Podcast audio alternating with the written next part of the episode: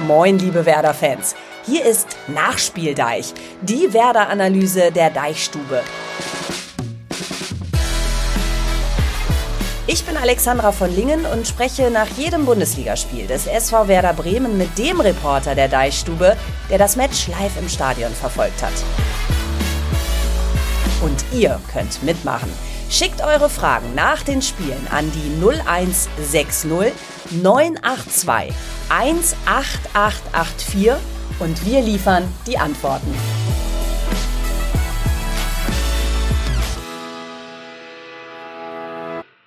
Das tun wir überall da, wo es Podcasts gibt. Da findet ihr uns und heute sprechen wir mal über das Auswärtsspiel gegen den VfL Wolfsburg. Vier Tore, kein Sieger, so die Bilanz. Und mein zauberhafter und kompetenter Deichstubenkollege Malte Bürger war am Start beim Sonntagskick in der Volkswagen Arena. Werder holt sich den ersten Auswärtspunkt der Saison und Malte, das lief ja richtig gut an, ne? Werder-Fans lautstark da, Duck Schellwach, du mittendrin. Ich würde sagen, mehr geht nicht an einem regenreichen Sonntagnachmittag im November, oder? Oh, was für eine Begrüßung. Vielen, vielen Vielen Dank. Nee, es war wirklich, also richtig schön in Wolfsburg, muss ich ehrlich sagen. Es ist ohnehin immer toll in Wolfsburg. Da passiert eigentlich immer was im Stadion. Es ist nie langweilig, war ja gestern auch so. Und äh, Stimmung auf Werder-Seite auch wieder gut, wenn dann eben anders als im vergangenen Jahr die Fans auch alle so reingelassen werden, wie sie sollen. Das hat alles wunderbar geklappt. Insofern, ich fand, es war ein guter Sonntag. Ja, im vergangenen Jahr gab es ja ziemlich viel Ärger mit der Polizei, erinnere ich mich, oder? Genau, richtig. Viele Werder-Fans waren da ja am äh, Hauptbahnhof äh, festgehalten und kontrolliert worden. Und einige Ultra sind ja auch schon zurückgereist. Diesmal wirklich alles ganz ähm, problemlos hat es geklappt und äh, war zwar relativ viel Polizei präsent, aber es war wirklich alles ruhig. Ja, und die Werder-Fans lautstark im Stadion. Ihr übrigens auch lautstark bei uns im WhatsApp-Kanal.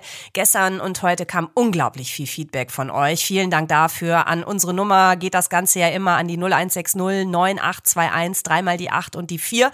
Das heißt, Malte, heute wird's ein richtiger Fußballstammtisch. Ja, und die Frage nach dem Spiel war ja, war das jetzt gut oder wäre mehr möglich gewesen? Und das treibt euch, die ihr echt viel geschrieben und auch gesprochen habt, ebenfalls um. Hi, hier ist Markus. Endlich mal wieder ein Punkt auswärts. Oder soll man sagen, eigentlich nur einer? Es hätten durchaus auch drei sein können, in meinen Augen. Ein bisschen mehr Mut in der einen oder anderen Stelle und wir hätten auch drei Punkte entführen können.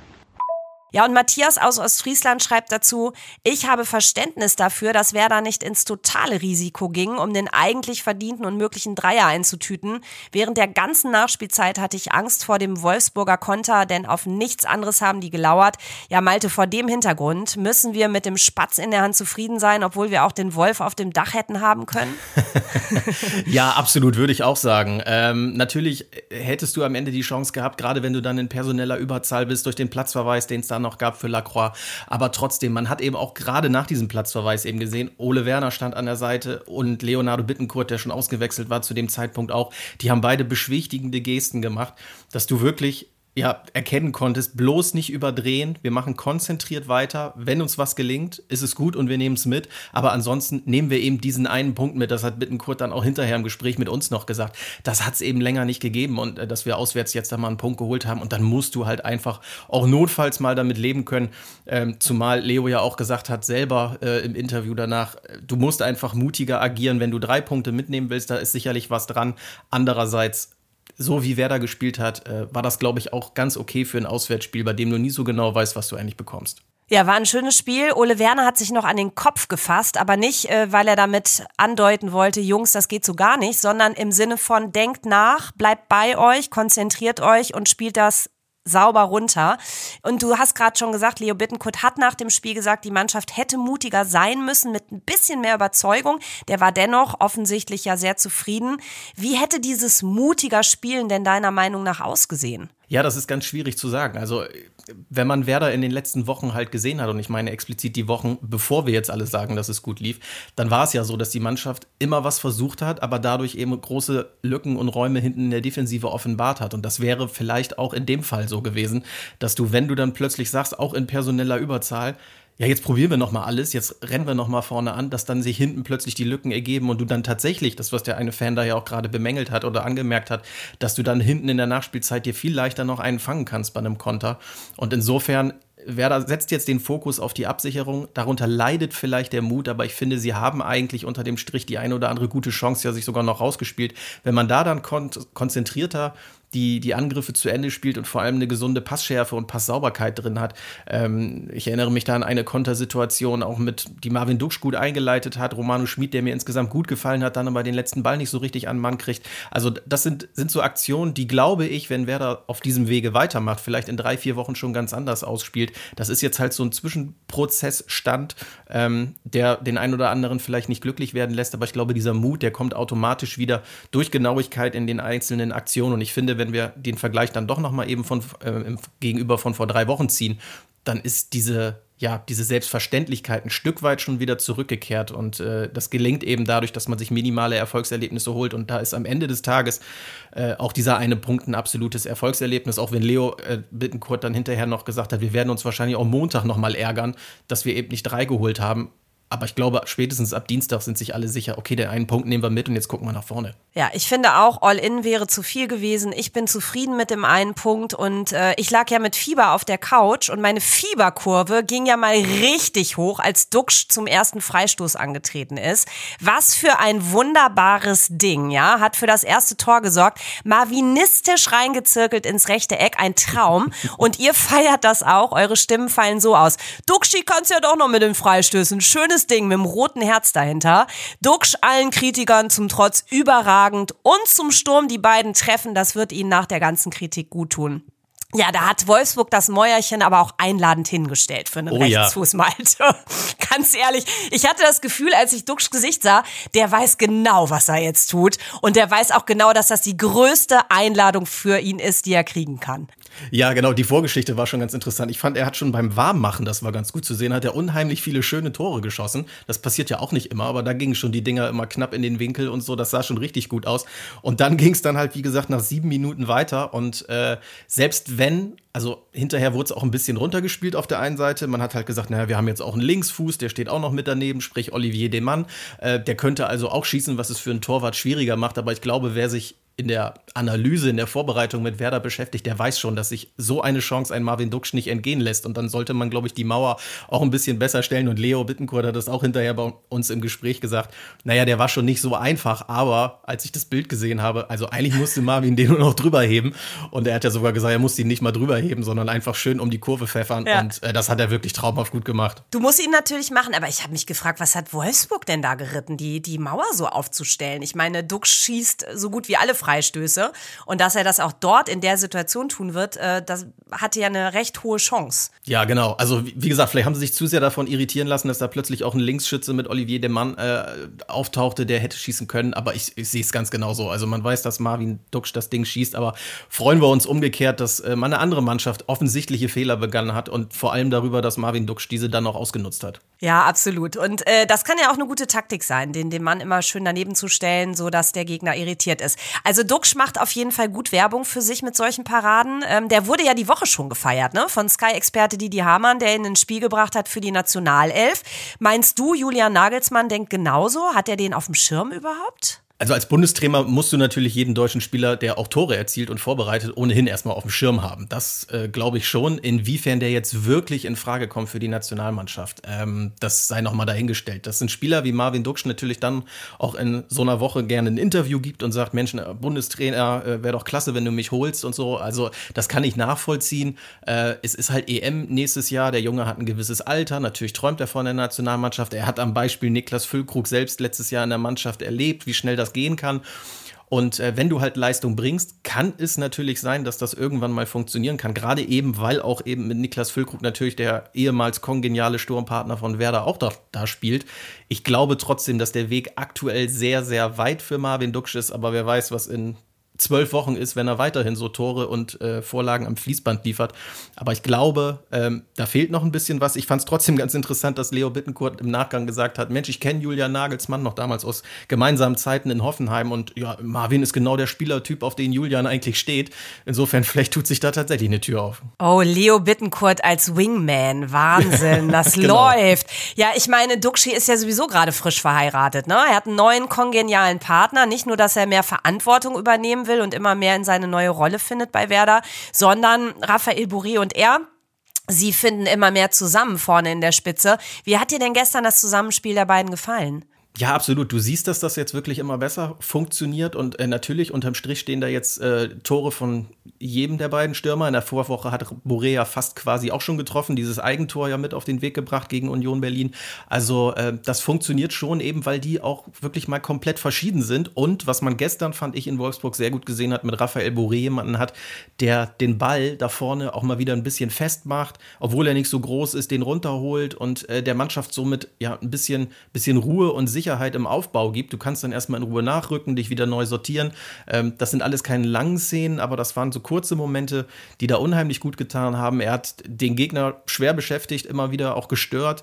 Und was mir besonders gut gefallen hat, ich habe da auch mit Leo hinterher drüber gesprochen, ähm, dafür, dass er ja Südamerikaner ist, weil Leo das auch sagte, ja, der ist total offener Typ und temperamentvoll, eben typischer Südamerikaner, man kennt das ja, dass genau das auf dem Spielfeld eigentlich nicht zu sehen ist. Also natürlich dieses spielerische Temperament, aber emotional, finde ich, steckt Raphael Boré das momentan alles ziemlich locker weg, wenn er mal umgemäht wird, wenn mal nicht alles klappt, sondern mhm. er konzentriert sich. Der, dem Schiri bietet er so überhaupt keine Angriffsfläche, sondern konzentriert sich auf das Spiel. Und wenn er das beibehalten kann, dann ist er neben den Toren natürlich ein absoluter Gewinn für Werder da vorne und in meinen Augen auch gerade die Nummer eins oder zwei, wie man das will. Ähm, das sollte schon jetzt das neue Sturmdu auf Sicht sein, wenn die beiden gesund bleiben. Ja, und was vor allem auffällt, wir haben es ja vor ein paar Wochen diskutiert, ne? Boré war da ja noch in Kolumbien bei seiner Nationalmannschaft und hatte ja eigentlich überhaupt keine Zeit richtig anzukommen. Jetzt habe ich das Gefühl, ähm, dass er sich immer besser in der Mannschaft integriert oder täuscht das? Nee, das ist wirklich so. Ähm, das liegt einerseits an der Sprache, auch da kann ich wieder Leo Bittencourt erwähnen, der sagte auch, er funktioniert da so ein bisschen als Bindeglied. Er hat ja nun diese brasilianischen Wurzeln, da liegt das sprachlich nicht so ganz weit auseinander mit dem Spanisch, das in Kolumbien gesprochen wird. Und da verständigt man sich dann gemeinsam. Ansonsten sagte Marvin Duksch, es wird viel Englisch zwischen den beiden kommuniziert. Das funktioniert auch. Und äh, ich habe auch das Gefühl, der kommt da jetzt immer besser an. Jetzt haben wir am, am kommenden Wochenende das Spiel gegen Frankfurt, also seinen eigentlichen Club. Das wird sicherlich auch nochmal ganz interessant. Und dann allerdings wieder die nächste Länderspielpause, wo es dann wieder für ihn nach Kolumbien geht. Der WM-Traum, der lebt ja. Und äh, insofern, da wird man dann sehen, wie es dann weitergeht, wenn er wiederkommt. Ob er dann wieder so eine gewisse ja, Anlaufzeit sozusagen braucht oder ob er es dann eigentlich wegsteckt und genau da ansetzt, äh, wo er dann aufgehört hat. Und ich tippe auf Letzteres, weil er jetzt mittlerweile natürlich auch weiß, äh, was Ole Werner von ihm will, auch wenn Ole Werner das gestern bei uns noch gesagt hat, äh, wenn es manchmal eine Viertelstunde länger dauert, bis er verstanden hat, was ich eigentlich will. Äh, wenn Ole ein Kommando auf Deutsch reinwirft, dann muss das erst über drei Ecken quasi gedolmetscht werden, bis es dann wirklich ankommt. Aber dann klappt es und das hat man, glaube ich, gestern ganz gut gesehen. Ja, da muss Ole vielleicht noch mal ein bisschen Spanisch nachlegen, ne? Immer que pasa, que pasa. Ich glaube, das genau. funktioniert ganz gut und dann weiß Boré auch, ah, aufgemerkt, der Trainer will was von mir. Ähm, noch mal eine Sache zu Boré, ganz einfach, weil es hier bei uns zu Hause auch aus aktuellem Anlass diskutiert wurde. Spielt er eigentlich für sich selbst oder spielt er für die Mannschaft? Da gab es ja in der vergangenen Woche auch mal ähm, ja ein paar Schlagzeilen zu und äh, ich nehme ihn nicht so wahr, dass er als Egoist auf dem Feld steht. Wie nimmst nee. du es wahr? Wirkt für mich auch überhaupt nicht so. Ähm, ich finde, er hat auch gestern nach seinem Treffer jetzt da überhaupt keine Ego-Show abgezogen, sondern ganz normal mit der Mannschaft das zelebriert und gefeiert. Ähm, und wenn man sieht, wie er arbeitet, ist er für mich alles andere als ein Selbstdarsteller. Natürlich ist er Stürmer, natürlich musst du da auch egoistisch sein, weil du deine Bude machen willst. Davon lebt ein Stürmer. Aber äh, unter dem Strich ist das ein mannschaftsdienlicher Spieler. Das hat man gestern gesehen. Der hat nicht jeden Abschluss selbst genommen, sondern hat immer geguckt, Mensch, wen kann ich in Szene setzen? Und äh, Nee, also sehe ich auch nicht so. Jo, dann lass mal weitere Spieler in den Fokus nehmen, die eine gute bis richtig gute Leistung abgeliefert haben. Marco schreibt, Romano Schmid ist wie schon in den letzten Wochen bärenstark. Leo ist endlich wieder komplett drin und Stay hat heute in meinen Augen sein bestes Spiel gemacht. Im Zentrum machen die drei einfach richtig Spaß. Ja, nach Noten war Romano Schmid für dich der beste Bremer. Dem hast du eine 1,5 gegeben.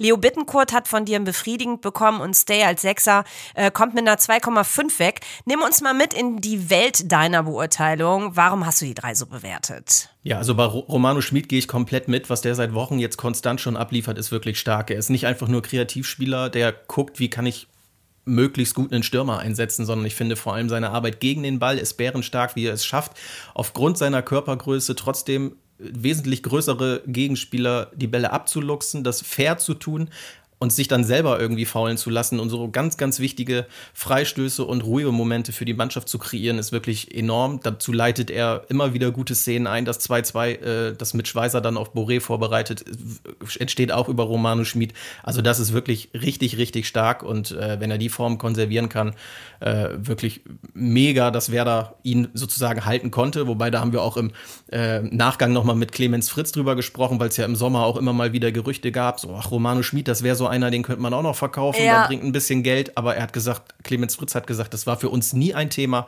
stand für uns nie zur Agenda und äh, insofern äh, absolut, absoluter Gewinn, dass er noch da ist.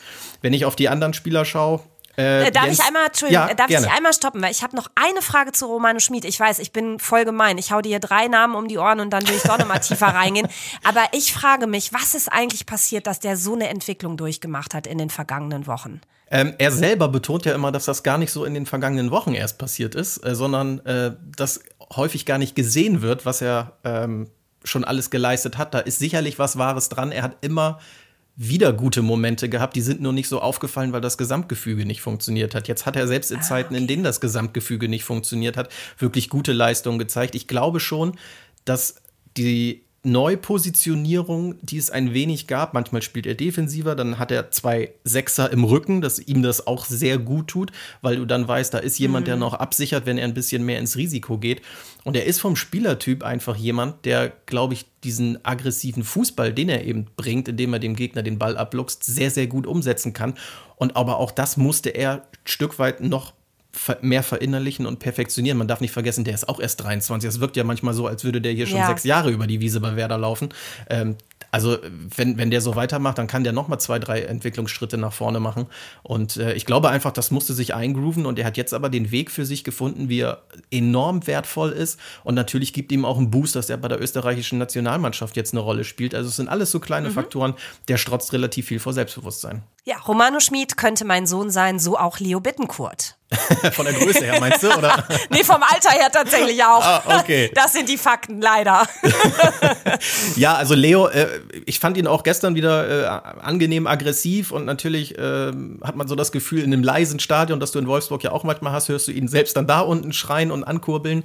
Äh, das, das beliebte Wörtchen Druck gibt es bei ihm ja regelmäßig, damit die Spieler angreifen. Ich fand, das war okay, aber es war diesmal halt gestern nicht so dieser Ausreißer nach oben. Er ist ja sonst der Wölfe-Schreck und hat in den drei Auswärtspartien zuvor dort immer getroffen. war gestern ja auch anfangs relativ kurz nah dran, wurde dann noch geblockt, der Schuss.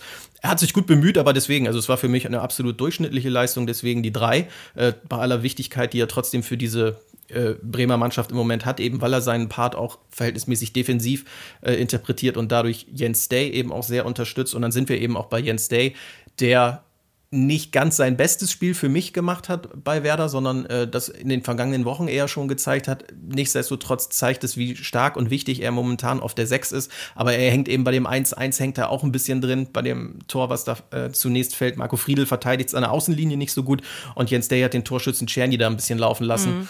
Ähm, gegen Dortmund war es schon mal ähnlich, als er auch nicht rechtzeitig rausrückte und so das Tor einleitete. Also das sind immer so kleine Dinge, aber deswegen war es für mich jetzt keine Topleistung, sondern aber absolut eine 2,5 5, weil er ein total wichtiger Faktor in dieser Mannschaft ist und viele, viele wichtigen Bälle weggeräumt und erobert hat. Ja, und sorgt für viel Stabilität. Äh, lass uns nochmal auf, auf Leo schauen. Erst mit Maske unterwegs, ne? dann doch nach vier Minuten die Schnauze voll vom Batman-Image. Hab mir ein bisschen Sorgen gemacht um seine zarte Nase, so wie der immer in die Zweikämpfe rein ist. Einmal hat er auch den Rücken abgekriegt von einem Spieler, wo ich dachte, alter Schwede, das kann auch richtig schief gehen.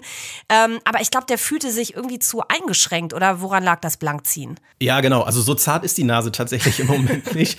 Äh, wir haben ihn dann ja danach gesehen und dann auch ein dickes Pfeilchen unterm linken ja. Auge. So ist es. Also er hat sich am Donnerstag Donnerstag im Training äh, gab es einen Zweikampf. Er hat ein bisschen rumgedruckst, weil wir natürlich gefragt haben, Mensch, wie ist denn das jetzt eigentlich entstanden? Und er wollte es gar nicht so erst verraten und hat dann aber doch gesagt, naja, es gab einen Zusammenprall mit einem U23-Spieler Jakob Löpping. Ähm, er quasi mit der Nase voraus in dessen Hinterkopf und äh, das hat dann einmal kurz Knack gemacht. Und deswegen ist die Nase jetzt geschwollen, angebrochen und er brauchte diese Maske, hat sie im Abschlusstraining gehabt am, am Wochenende, am Samstag und äh, sagte, er konnte damit halt einmal so richtig trainieren. Das war soweit okay, aber hat im Spiel halt relativ schnell gemerkt, nee, das funktioniert nicht. Ich sehe zu wenig, äh, auch wenn das Ding wichtig ist. Ich mach's ohne, ich fühle mich damit wohler und das hat er ja wirklich dann auch komplett durchgezogen. Sagte hinterher aber noch, dass er jetzt ganz froh ist, dass jetzt diese Woche kommt bis zum Frankfurt-Spiel. Da kann er in den Trainingseinheiten nochmal weiter ausprobieren. Ähm, diese Maske zu tragen, weil er natürlich weiß, dass das wichtig ist und ähm, ich glaube, er will auch nicht auf Dauer mit einer schiefen Nase rumlaufen. Also insofern ist, hofft er natürlich auch, dass diese Maske ihm gewisse Stabilität verleiht. Wir werden dann mal sehen, wie es nächste Woche ist, weil er sagte, grundsätzlich ist sie sicherlich gut angepasst und das stimmte alles. Aber im Training mag das funktionieren, aber im Spiel, wenn du wirklich alles sehen willst, äh, hat er sie dann halt abgenommen. Und es ist ja glücklicherweise gut gegangen. Er sagte auch, die Schmerzen seien aktuell gar nicht so groß gewesen, aber vielleicht lag es auch noch am Adrenalin. Ich wollte gerade sagen. War. Naja, er hat ja die Woche Zeit äh, und am Samstag ist ja auch erst der 11.11. .11. Aber ich kenne das mit einer Maske im Gesicht. Weißt du, wenn du so ein Kölsch bestellen willst, rechts und links, ähm, hast du die Bar nicht mehr gut im Blick. Also wahrscheinlich ist es ja. beim Fußball ähnlich. Ähm, lass uns auf den vermeintlichen Elver schauen. Die Szene in der 72. Oh, ja. Minute, die würde ich gerne mal mit dir durchgehen, Malte. Da haben wir viele Zuschriften und Fragen zu bekommen. Mitschweisers Kopfball landet am Arm von Sebastian Bornau vom VfL und Jens Janssen aus Apen im Ammerland will in diesem Kontext zu Recht wissen, warum wird sich das für mich deutliche Handspiel nicht nochmal angeguckt? Der Arm geht für mich zum Ball und das wäre für mich ein Foul-Elfmeter gewesen. Und noch eine oder einer von euch schreibt, übrigens gebt gerne eure Namen an, dann können wir euch auch hier richtig sauber benennen. Was mich stört, ist, dass niemand so wirklich reklamiert beim vermeintlichen Handelfmeter für Werder. Da wünsche ich mir mehr Abgezocktheit, auch vom Staff von der Bank. Dort gibt es die technischen Hilfsmittel, um zu sehen, ob es Hand war oder nicht. Für mich wirkt es so, wenn nicht reklamiert wird, dann lassen die Schiedsrichter es gerne einfach so laufen. Erstmal Malte, wie siehst du das? Wie hast du die Situation wahrgenommen? Arm zum Ball oder Ball zum Arm? Mm, ja, so eine Mischung aus beiden. Ich war auch sehr überrascht. In Wolfsburg hat man auf den Presseplätzen den Luxus, einen Bildschirm dabei zu haben. Das heißt, äh, wir können dann auch immer gleich die Szene angucken. Und mein erster Impuls war sofort, ja, Moment, das muss doch einen Elfmeter mhm. geben, weil der Ellenbogen eben abgespreizt ist, die Körperfläche klar vergrößert. Und äh, insofern auch für mich wäre es ein Elfmeter gewesen, vielleicht kein glasklarer, mhm. aber zumindest einer, den du auch überprüfen musst. Und das haben wir dann hinterher natürlich auch die Beteiligten gefragt. Und Clemens Fritz zum Beispiel sagte, er hatte die Szene selber noch nicht gesehen, aber er hat schon mit dem Schiedsrichter gesprochen. Und der Schiedsrichter, der hat ihm gesagt, äh, er hat die Szene wahrgenommen und er hat auch das Signal vom ähm, vom Videoassistenten ja. bekommen, dass es da eventuell ein bisschen knifflig ist. Aber beide kamen dann irgendwie überein. Der Arm war halt da und es war jetzt aber kein absichtliches Handspiel. Ich finde es auch seltsam, wenn das Signal vom Videoassistenten kommt, dass der Mann als Schiedsrichter dann nicht sagt, Moment, ich schaue mir das Ding nochmal eben selber außen am Bildschirm an und dann entscheide ich endgültig und dann kannst du ja immer noch dich ja, anders genau. entscheiden, aber dann, dann hast du es wenigstens angeguckt. Das finde ich sehr, sehr seltsam und das unterstreicht dann natürlich auch, warum Ole Werner hinterher bei uns steht und sagt, äh, lass mich mit diesem Videobeweis, äh, Videobeweis in Ruhe. Ähm, es wird jede Woche ein und dieselbe Szene anders entschieden. Und das ist das, was ihn stört. Und er verwies da auf den DFB-Pokal, auf die ersten beiden Runden, wo es ja keinen Videobeweis gibt. Da wird hinterher dann über vermeintlich identische Szenen gar nicht mehr gesprochen, weil das Spiel einfach weitergeht, weil der Schiedsrichter gar nicht die Möglichkeit hätte, da einzugreifen. Und da sagte er, so würde er sich das in der Liga auch wünschen. Wir reden über den Videobeweis wahrscheinlich so lange und über solche Szenen, weil man sie sich tausendmal anschauen kann und das Gefühl hat, da sitzen ja Leute im Kölner Keller, warum machen die denn nichts? Und wenn es das nicht geben würde, wird das Spiel einfach weiterlaufen. Man riecht sich vielleicht noch eine Stunde nach dem Spiel darüber auf, aber spätestens ab Stunde eins ist das Ding dann irgendwie durch und man sagt, naja gut, jetzt gucken wir weiter nach vorne. Naja, aber nochmal, es hätte ja die Option gegeben und ähm, ich habe mich auch gewundert, dass von der Bank da nicht ähm, lauter reklamiert wird. Also, dass das so hingenommen wird, weil natürlich hast du einerseits die Debatte, ne, das wurde auch bei The Zone in, in der Kommentierung Regierung gesagt, Mats Hummels hat sich dazu geäußert in der vergangenen Woche. Zigfach haben sich Spielerinnen, Spieler dazu geäußert und auch Schiris und alle Beteiligten. Das ist ja die Debatte an sich. Aber wenn du ja in dem Spiel trotzdem die Möglichkeit hast, es zu reklamieren, warum tust du es nicht? Ich glaube, dass tatsächlich erstmal auf dem Platz war es ja auch relativ ruhig. Also es haben so zwei, drei Spieler haben halt gemacht. Vielleicht, weil sie es selber auch nicht richtig eingeschätzt haben. Ähm, ich weiß aber auch nicht, ob wirklich jetzt die große Randale in Anführungszeichen an der Seitenlinie da so, so vielversprechend ist. Wir sehen oft, dass sie dieses, dass die Schiedsrichter sich von dieser Aufregung eher wenig beeindrucken lassen und der vierte Offizielle dann lieber eher sagt, naja, nun macht mal ruhig. Ich kann aber natürlich verstehen, dass wenn drei Leute sicherlich nochmal vorstellig werden und sagen, jetzt guck dir das Ding nochmal an, dass vielleicht dann durchgefunkt wird, naja, jetzt guckst dir wirklich nochmal an. Ähm, aber wie gesagt, in dem Moment sind eben die anderen Faktoren gewesen, dass die, der Schiedsrichter und der Videoassistent sich so zusammengeschaltet haben. Nichtsdestotrotz macht es die Situation natürlich nicht besser. Also wie gesagt, für mich ist das auch ein Handelfmeter. Mhm. Also ich lebe ja immer nach dem Motto, man kann es ja mal versuchen, Von daher, ich hätte laut reklamiert, zumal ja der Wolfsburger Spieler dann irgendwie nochmal auf seine Brust zeigte, wo ich dachte, nee, mein Freund, das war eindeutig dein Ellbogen. Ansonsten musst du deinen ja, Körper besser ja kennenlernen, ja? Du musst deinen Körper besser kennenlernen. Hab ein besseres Körpergefühl, ja? Entwickel das. Ja, okay, also ähm, Gefahr erkannt, vielleicht beim nächsten Mal einfach ein bisschen lauter schreien. Lass uns über Werders neue Defensivkonstanz sprechen ähm, und einen Blick darauf werfen. Das ist ja alles stabiler geworden und das findet auch Klaus. Ja, moin, jetzt Klaus. 2-2 kann ich mitleben. Ähm, wichtig ist, glaube ich, als Milestone die Stabilisierung der Abwehr, dass das nicht Kraut und Rüben ist. Ähm, sah gut aus. Ulf schreibt dazu. Ich muss sagen, dass ich jetzt im dritten Spiel in Folge begeistert bin von der Bremer Spielweise. Am 1. Oktober habe ich mir noch die Viererkette mit zwei Sechsern gewünscht. Jetzt hat Ole Werner zwar keine Viererkette eingebaut, aber gegen den Ball die zwei Sechser eingeführt. So spielen wir mit sieben Spielern gegen den Ball, finde ich gut. Einzig mit Schweizer macht mir einige Sorgen. Ich hoffe aber, dass er auch bald zumindest im Lauf nach hinten zu neuer Stärke findet. Bitte weiter so, Werder. Und noch ein Gedanke dazu, den ihr uns geschickt habt. Seit dem Dortmund-Spiel kommt mir die Abwehr stabiler vor. Mir scheint es so, dass das jetzt zum Tragen kommt, was vor der Saison gesagt wurde, sinngemäß, das Team braucht ein Weilchen, um sich zu entwickeln und einzuspielen. Malte, was macht denn jetzt den Unterschied in der Abwehr? Ist es von allem ein bisschen, also der Umbau hinten mit den zwei Sechsern und die Zeit, die das Team zum Einspielen Spielen brauchte oder siehst du noch weitere Faktoren? Also die zwei Sechser sind auf jeden Fall ein Faktor, gar keine Frage. Da merkst du, da ist Kompaktheit da, da fühlen sich alle wohler mit und du hast da eben, haben wir ja schon angesprochen, mit Jens Dane einen Spieler, der da auch wirklich kompromisslos zu Werke geht und da wirklich eine absolute Hilfe ist und auch Leonardo Bittencourt, wenn er defensiv mitarbeitet, ist das, also das passt natürlich, um die drei äh, in der Dreierkette da zu entlasten. Und wenn wir mal drauf gucken, wer da momentan spielt, Milos Velkovic, Marco Friedl und Anthony Jung, das sind drei Namen, wo, glaube ich, behaupte ich einfach mal, der ein oder andere Werder-Fan im Vorjahr im Vorfeld vielleicht auch gesagt hat, oh Gott, mit den dreien sollen wir jetzt verteidigen. Ähm, und das machen sie wirklich gut äh, bis, ja, gut bis sehr gut in einigen Phasen. Natürlich gibt es immer noch Momente, wo es nicht so gut klappt. Das haben wir gestern auch bei den beiden Gegentoren gesehen. Die sind da viel zu einfach gefallen.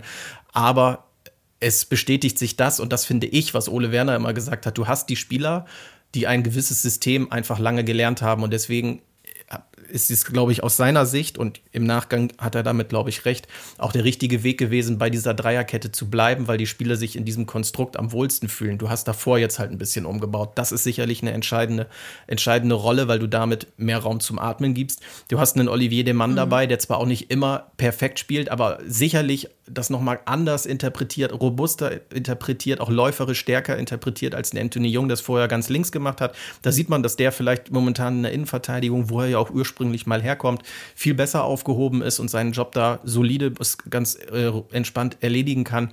Und klar, mit Schweizer da ist noch Luft nach oben, was das Verteidigen angeht. Man muss aber auch mal ehrlich sein, der ist eigentlich Offensivspieler. Also dafür haben wir ihn alle gefeiert und er muss sich in einem Konstrukt zurechtfinden, in dem er, also in einem taktischen Konstrukt, in dem es eigentlich für ihn die richtige Position gar nicht gibt. Und wenn er offensiv spielen kann, dann macht er das gut und hinten mhm. hat er mhm. halt so sein ein oder anderes Problem. Wen ich auf jeden Fall noch mit reinholen möchte in diesem Zusammenhang ist Michael Zetterer. Das ist ja. mir explizit gestern nochmal in Wolfsburg aufgefallen. Der ist ja wirklich eine elfte Anspielstation auf dem Feld jetzt, die der Mannschaft unheimlich gut tut. Der hat enorm viele Bälle zurückbekommen, ja. ist auch nicht intensiv immer angelaufen worden von den Wolfsburgern, aber der weiß eben auch mit dem Ball am Fuß, was er anstellen soll. Der hat tolle, öffnende, flache Pässe ins Mittelfeld gespielt, aber auch die ganz einfachen Dinge. Du weißt einfach, wenn Milos Velkovic sieht, und dafür ist er erfahren genug, Mensch, der Weg nach vorne ist versperrt, ich kann jetzt nach hinten in aller Ruhe nochmal meinen Torwart anspielen. Der sortiert mit neu, der hat auch das Auge für den perfekten Nebenmann und dann hast du einfach jemanden, der dir noch mehr Ruhe sozusagen gibt, ein ruhiges Gewissen, dass du deinen Torwart auf jeden Fall anspielen kannst, wenn der Weg vorbei ist und baust einfach die Situation nochmal in aller Ruhe auf. Und insofern, also äh, das ist sicherlich auch ein ganz entscheidender Faktor. Michael Zetterer steht seit, seit drei Spielen im Tor und äh, verleiht der äh, Werder Defensive eben auch da eine gewisse Kompaktheit. Ja, Zetti, vielfach gelobt natürlich auch von euch. Lass uns noch mal auf ein paar Kommentare miteinander schauen, Malte, denn ähm, das spiegelt nochmal wieder, was du auch gerade gesagt hast. Zetterer liefert Woche für Woche Topleistung. Endlich mal ein strukturiertes Aufbauspiel. Werder strahlt viel mehr Sicherheit hinten aus, habe selbst ewig in der Abwehrkette gespielt. Ein sicherer Keeper strahlt auf alle aus. Das Thema Zetti muss diskutiert werden. Zetterer, und das ist ein weiterer Kommentar, bekommt hoffentlich weiter die Chance im Tor. Er strahlt deutlich mehr Sicherheit aus, als es Pavlenka tut. Dies wirkt sich meiner Meinung nach auf die Abwehr und den gesamten ähm, Teamverlauf positiv aus. Zetti ist fußballerisch wesentlich begabter als die besagte Nummer eins. Malte, ähm, jetzt kommt Pavlas natürlich in den Fokus. Ist Zetti für dich auch die neue Nummer eins? Das ist wirklich sehr, sehr schwierig zu beantworten. Ich habe gestern auch Ole Werner direkt nach dem Spiel gefragt, eigentlich kannst du ihn nicht rausnehmen nach den Leistungen, die er zeigt, nach dieser stabilen, äh, ja, dieser stabilen Darbietung, die er Woche für Woche abruft, ähm, musst du ihn nicht eigentlich drin lassen, so äh, groß das Renommee von Gigi Pavlenka auch ist. Und er hat gesagt, naja, es gibt keinen neuen Stand. Gigi Pavlenka ist weiterhin die Nummer eins. Wir haben auf der Position kein Problem. Ich glaube, dass man sich vielleicht ein Problem, so blöd das auch klingt, da irgendwie selber macht, weil du hast, wie gesagt, mit Michael etc. jemanden, der absolut keine Angriffsfläche bietet im Moment, um ihn wieder rauszunehmen. So ist halt nun mal leider der brutale Job als Ersatzkeeper. Ähm, da wechselst du eben nicht so häufig wie meinetwegen den Verteidiger oder so. Ich sehe trotzdem aber auch Michael etc. im Moment vorne, weil eben genau mir das auch gefällt. Man kann dagegen argumentieren und sagen, hm, Gigi Pavlenka ist eben der stärkere Mann auf der Linie. So eine richtige Top-Parade hat Michael etc. bislang noch nicht zeigen müssen.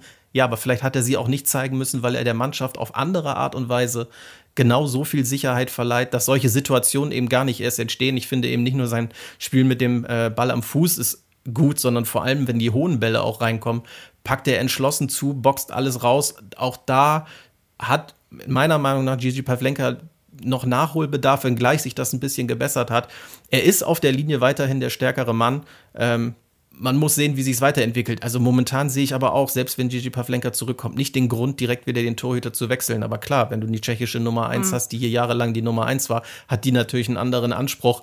Vielleicht spielt Ole Werner da jetzt im Moment auch ein bisschen auf Zeit. Pavlenka hat jetzt länger nicht trainiert, äh, verletzungsbedingt. Wer weiß, ob er jetzt schon rechtzeitig gegen Frankfurt wieder da ist. Ich würde vermuten, dass Zetterer da so oder so den Nachschlag nochmal bekommt und man dann in der Länderspielpause vielleicht guckt, wenn Gigi Pavlenka eben nicht zur Nationalmannschaft vielleicht reist und äh, zu Hause weiter trainiert, was dann in den zwei Wochen ist. Aber äh, also momentan hat Michael Zetterer für mich auch die Nase vorn, weil er einfach Argumente liefert. Wer hätte gedacht, dass es in dieser Saison bei Werder auch mal ein Luxusproblem geben würde? Aber ja, interessant absolut. ja, aus der Not wird eine Tugend gemacht. Ne? Plötzlich steht ein Zetterer im Tor und ähm, wir haben ein ganz anderes Spiel und wir haben Niklas Stark, der auf der Bank sitzt, wo alle die Hände über dem Kopf zusammengeschlagen haben. Oh wei, wie soll es ohne ihn werden? Und wir haben plötzlich eine Dreierkette, die auch sehr, sehr gut hinten agiert. Ich würde äh, trotzdem noch mal einmal einen kritischen Gedanken aufbringen wollen, einfach weil er von euch auch kam aus der Community.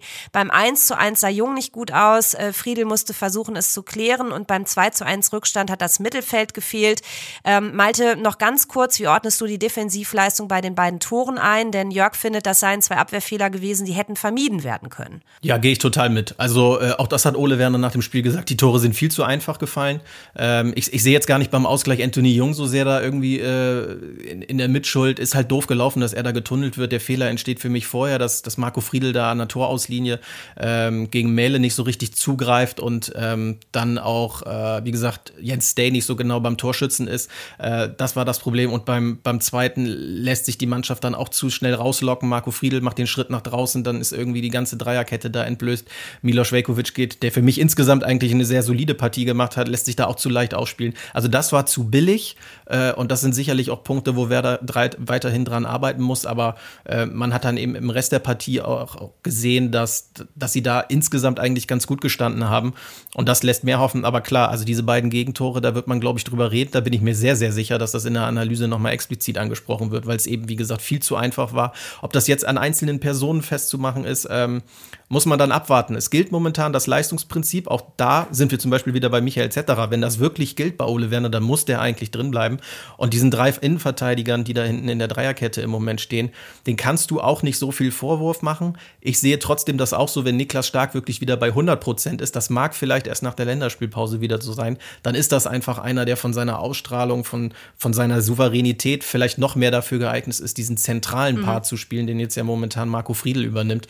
Äh, ich glaube, dass dass das definitiv Werder nochmal auf ein ganz anderes Level heben kann. Noch eine perspektivische Frage und dann kommen wir auch schon zum Abschluss. Ähm, ein spannender Aspekt, der die kommenden Spiele berühren könnte, hat uns per Sprachnachricht erreicht. Da müssen wir uns mit dem Stil, den Werder gerade runterspielt, heißt mit Warten und giftigen Kontern, jetzt anfreunden? Oder ist da nochmal eine Entwicklung nach oben zu sehen? Und mal ganz ehrlich, ich glaube, wenn wir uns damit anfreunden, dann passt Navigator da gerade nicht rein, meiner Meinung nach. Weil das ist eine Spielnote, die zu dem, was gerade Werder äh, praktiziert, nicht kompatibel. Oder wie seht ihr das?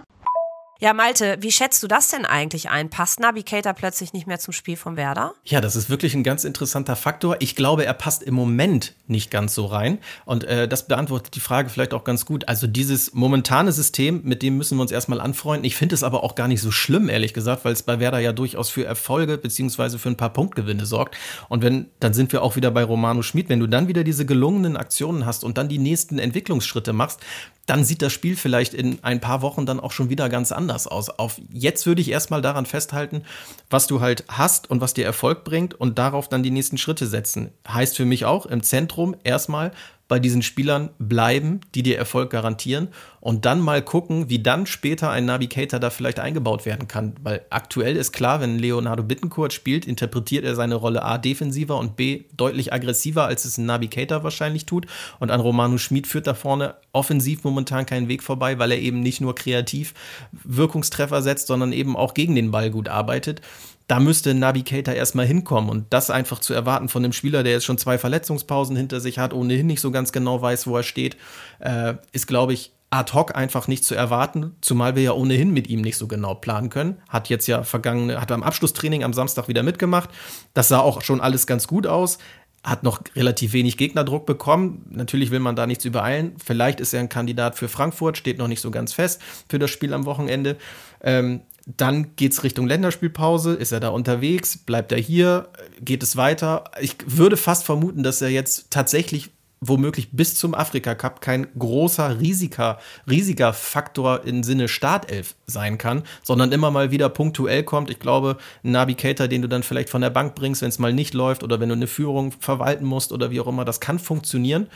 Und dann aber nach diesem Afrika Cup, gesetzt den Fall, er bleibt jetzt wirklich einmal fit, dann haben wir vielleicht im Februar dann auch da ein Luxusproblem, weil du dann plötzlich einen topfitten ehemals sehr, sehr guten Bundesliga- und auch Premier League-Mittelfeldspieler hast, ähm, der da weiter für Belegung sorgen kann. Ich glaube, momentan ist es wirklich schwierig, mhm. ihn da einzubauen. Aber ich habe äh, deinen Worten entnommen, auch da mutig sein, dass äh, mitunter ein vermeintlich fitter Navigator dann mal auf der Bank bleibt und äh, darauf äh, bauen und hoffen muss, dass er seine Rolle findet. Ähm, nächsten Sonntag geht es gegen die Eintracht 17.30 ähm, Was wird zu Hause gehen im Weserstadion, Malte? Oh, mit der Stimmung im Rücken und erfahrungsgemäß, die Gästefans bringen ja auch immer jede Menge mit. Also, äh, das ist schon mal ein Event. Dann haben wir halt den Raphael Boré-Effekt. Da bin ich sehr gespannt, was der gegen seinen eigentlichen Club ja. und die eigentlichen Kollegen zu leisten imstande ist. Wie gesagt, Werder strotzt jetzt nicht vor Selbstbewusstsein, aber muss da jetzt auch nicht mehr hingehen in dieses Spiel und sagen, oh, oh, oh, oh, oh, wir äh, kriegen hier eine totale Reise. Ich glaube, das wird ein ganz klassisches, spannendes, oder ich hoffe es zumindest, klassisches, spannendes Werder-Heimspiel mit viel Intensität, weil das wirst du gegen diesen Gegner brauchen. Es ist alles möglich. Es kann den nächsten Sieg geben. Es kann natürlich aber auch mal wieder den nächsten Rückschlag geben, weil die Mannschaft ja vielleicht mal wieder einen Ausrutscher hat oder einen Aussetzer hat, der gegen diese Konstanz spricht. Ähm, Dein Tipp? 1-1. Äh, 1-1. Du bist so diplomatisch. Wahnsinn. Ja, tut mir leid. also ich tippe ganz mutig auf einen Werder-Sieg zu Hause, 2 zu 1. Ich will auch mal mittippen hier in der Redaktion. Zu Hause läuft Mich ja fragt ja nie jemand, weißt du, deswegen hau ich es einfach mal selbst raus. ja, okay, dann frage ich dich nächstes Mal, wenn ich hier bei dir zu Gast bin. genau. Ja, Malte, vielen Dank, dass du uns das wieder so wunderbar eingefangen hast. Ähm, und danke an euch. Ihr seid unfassbar. Was für ein Rückgrat. Ihr macht immer wieder mit und schickt eure Nachrichten und Gedanken, Fragen an die 0160 9821 dreimal die 8 und die 4. War uns eine große Freude, Malte. Ähm, bei dir geht's jetzt heiter weiter. Grün-Weiß diese Woche auch wieder eingefärbt bei dir. Danke, danke, danke, danke, dass du dabei warst. Vielen Dank, bis demnächst, sehr gerne wieder. Genau, und äh, ihr seid bitte so freundlich und gebt uns 5 Sterne Deluxe, wenn ihr Lust darauf habt und das gut fandet, was ihr gehört habt. Darunter machen wir es ja nicht, wisst ihr. Danke für euer dabei sein, macht weiter so. Cheers vom Nachspieldeich zu hören auf Spotify, bei Apple Podcasts und überall dort, wo es Podcasts gibt. Bye, bye.